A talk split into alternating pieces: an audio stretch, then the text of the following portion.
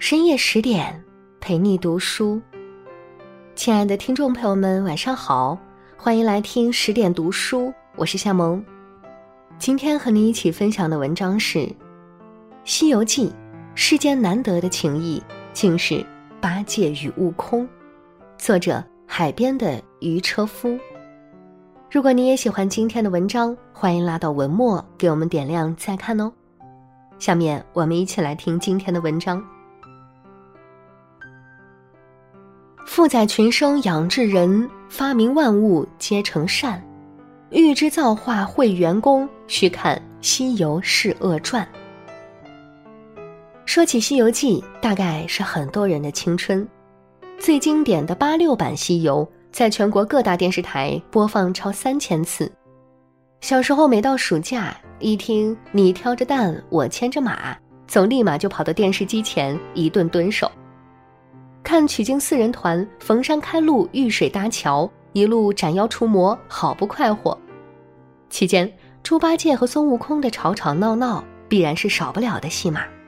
他俩一个是精明强干美猴王，一个是好吃懒做二师兄，吵吵嚷嚷，打打停停，直到大雷音寺，堪称相爱相杀。小时候看悟空捏住八戒耳朵后一顿训斥，只觉好玩搞笑；待年岁渐长，却开始羡慕起悟空与八戒之间的情谊，真真是令人回味无穷。悟空对八戒的偏爱，从称谓里就可以发现端倪。悟空对唐僧称师傅，对沙僧称沙师弟，听起来恭恭敬敬，内里。其实是一种同事间的距离感，客客气气，熟不逾矩。但对八戒，悟空是很随意的。原著里，悟空对八戒的两大称呼，一个是呆子，一个是笨货。有人统计过，原著十八到一百回之间，悟空一共喊了八戒四百一十七声呆子，十八次笨货，这频率妥妥的好兄弟。两人这缘分也真是天注定。早在五百年前，悟空大闹天宫的时候，跟八戒就打过照面，因为闹得地动山摇，把八戒这个天蓬元帅坑得贼惨。后来在高老庄，八戒一见着猴哥，那些前尘往事就一股脑全想了起来，直呼吃我一耙。所以无怨不成兄弟。五百年后，俩人一起加入了取经团队，踏上了西行之路。一启程，还别说，悟空和八戒虽然本事差了十万八千里，但俩人其实挺互补的。悟空虽有七十二般变化，神通广大，奈何水性不好。用他自己的话来说，在水里如果没有变成小鱼小虾，或者掐着避水诀，压根儿就待不下去。反观八戒，因为当年在天河统领八万水军，这水性绝对没得说。所以《西游记》里，但凡遇到水战，甭管是通天河、流沙河，还是九头虫，总是八戒一马当先。同时，八戒还很善于观察，总能够在关键时刻给悟空送出助攻。狮驼岭，师徒四人与青毛狮子怪、黄牙老象、大鹏金翅雕三大魔王，在与黄牙老象的打斗中，八戒曾不慎被象鼻缠住，因无法动弹而败下阵来。但悟空与黄牙老象打斗时，八戒便多了个心眼，一见那长长的鼻子过来，他就看破了招数，当即便提醒悟空，让悟空将金箍棒往那象鼻子里插。在八戒的提醒下，悟空这才躲过一劫。悟空遇到生死磨难之际，也是八戒在背后拖住，施以援手。红孩儿一回，悟空被三昧真火烧得三魂出窍。躺在地上一动不动，是一旁的八戒临危不乱，又是按摩又是揉搓，最后才救醒了悟空。一见悟空醒了，八戒嘿嘿一笑，直言：“若不是老猪救你呀，一次了账了，还不谢我嘞。”所以，如若细看，你会发现，八戒绝不是跟沙僧一样，只会喊“大师兄，师傅被妖怪抓走了”。而是切切实实有些能耐在身上的，咱这天蓬元帅可不是白叫的。所以悟空很多时候虽然烦，却也离不开这笨货师弟。取经路上，悟空与八戒绝对是最佳拍档。都知道取经路上，大师兄和二师兄少不了吵吵闹闹。没办法，谁叫猴哥和八戒性子就是不同。猴哥一遇到妖怪，首先想到的就是迎上去，先斗他个百八十回合，干得过咱就干，干不过咱就天庭佛界到处摇人，不管咋说都要把这妖怪拿下。八戒恰恰相反。一遇到厉害的妖怪，就打退堂鼓，直呼识时务者为俊杰。一到唐僧被妖怪抓走，立马就是咱分行李，各回各家。因为这性子不同，八戒没少挨猴哥的毒打，但八戒也不是吃素的，一逮到机会就报复悟空。最典型的就是三打白骨精一回，唐僧见到悟空打死了白骨精变化的农妇，原本就一肚子火。偏偏八戒还在一旁浇油，哥哥的棍重，走将来失手打他一下，不气就打杀了。几番揶揄之后，成功的让悟空被念了十多遍紧箍咒，负气出走。可以说，这回悟空和唐僧的师徒失和，全是八戒撺掇的。很多人因此觉得悟空和八戒不对付，但其实这是一种误解。君不见，后来唐僧被黄袍怪抓住，变成老虎，是谁上花果山软磨硬泡，请悟空回归？正是八戒嘛！那番场景很是喜感。八戒一见到悟空，不说师傅有难，先说师傅想你了，并且不是一般的想，是特别特别想，想到特地叫我来请你回去。悟空也知道八戒是来干啥的，偏不遂他心愿。故意拖拖扯扯，又是请八戒吃果子，又是带他看水帘洞，把一心为救师傅的八戒急得够呛。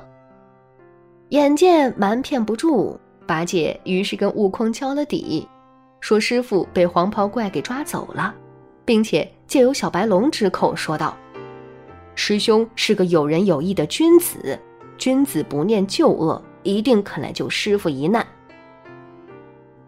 把爱戴高帽子的悟空捧得爽爽的，这还不够，八戒接着还来了一招激将法，说：“师兄啊，那妖精对你可不恭敬，说要剥你的皮、抽你的筋、啃你的骨。”瞬间就把悟空气的是抓耳挠腮，很快就随着八戒一起回来降妖了。取经四人组的大师兄自此归位，所以世上谁最了解悟空的脾性？无疑就是八戒，妥妥的真爱。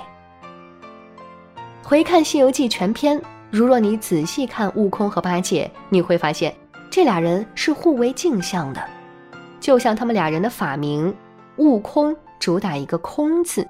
整个西行取经的过程中，你几乎看不到悟空心怀杂念，任何妖精都逃不过那一根如意金箍棒。遇到困难，咱们就克服困难，主打一个无私无欲。纯澈空明，所以悟空是一个飞在云端的行者，而八戒呢，也正如他的法名，佛家说八戒要戒断的是酒色财气，是心中俗念。八戒恰恰就是世俗的代名词，他好色贪吃，油腔滑调，意志不坚定，做啥事儿都容易半途而废。简直是集合了所有不堪的缺点。一个是在云端的行者，一个是身陷红尘的俗人。八戒和悟空走在一起，你会发现，这俩人其实就是彼此的修行。悟空无父无母，一出生便到了花果山拉大旗做猴王，他便是老大，无需挂碍他人。这样的原生家庭，使得悟空常常非黑即白，不通人情世故。面对很多妖精强盗，总是一棒子打死杀灭，最终常常是立了头功，却还不落好，被唐僧频频数落。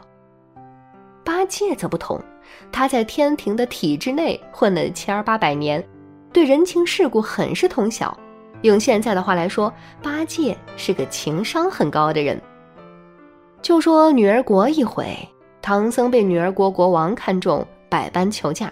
师傅既着急又尴尬，悟空非但不替师傅解围，还不断打趣师傅，说：“我等不必作难，情愿留下师傅，与女主为夫，快换官文，打发我们西去。”气得唐僧直骂：“你这猴头，弄杀我也！”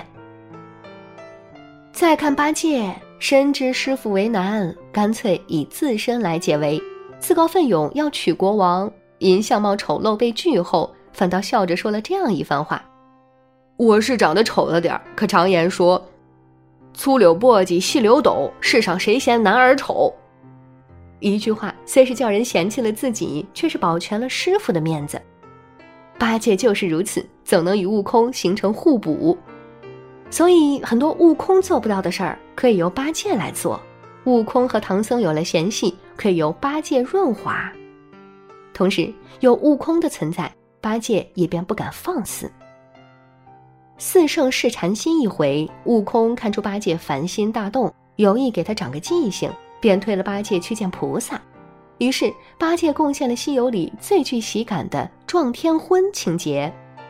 他蒙着头巾，与珍珍、爱爱、莲莲一通捉迷藏，嘴里还一口一个娘亲，一嘴一个媳妇儿，最后被一整个猪绑在树上，叫苦不迭，弄得悟空大笑道：“你娘呢？你老婆呢？好个崩巴烤掉的女婿啊！”经此一事，八戒长了不少记性。西行一路，因为有八戒，悟空有了人情世故。因为有悟空，八戒没有彻底迷失本心，相辅相成，就像作者吴承恩起这两个名字背后所喻：持守八戒，方能悟空。唐僧取经师徒四人一路坎坷磨难，师傅迂腐固执，沙师弟寡言少语，唯有悟空与八戒打打闹闹，竟成了彼此的挚友。九九八十一难，其实也是一次漫漫人生。有一知己好友，吵吵闹闹，一路同行，真的是莫大的幸事。回过头看，他俩能成为兄弟，一点都不奇怪。两人都是典型的性情中人。悟空怨玉帝不公，于是大闹天宫，最后被压在五行山下。八戒爱上不该爱的人，最后被打下凡间，成为猪妖。敢爱敢恨，承受后果。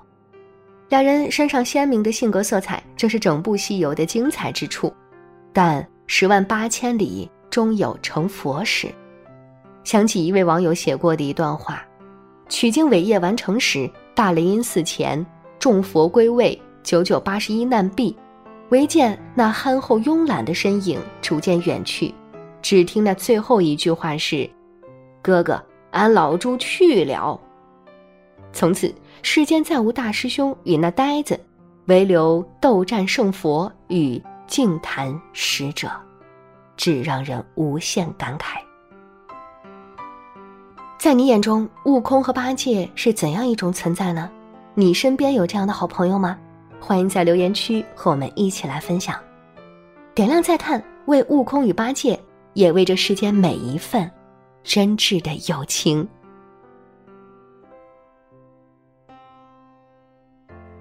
好啦，今天的文章就和你分享到这里。更多美文，请继续关注十点读书，也欢迎把我们推荐给你的朋友和家人，一起在阅读里成为更好的自己。我是夏萌，感谢你的收听，我们下期再见。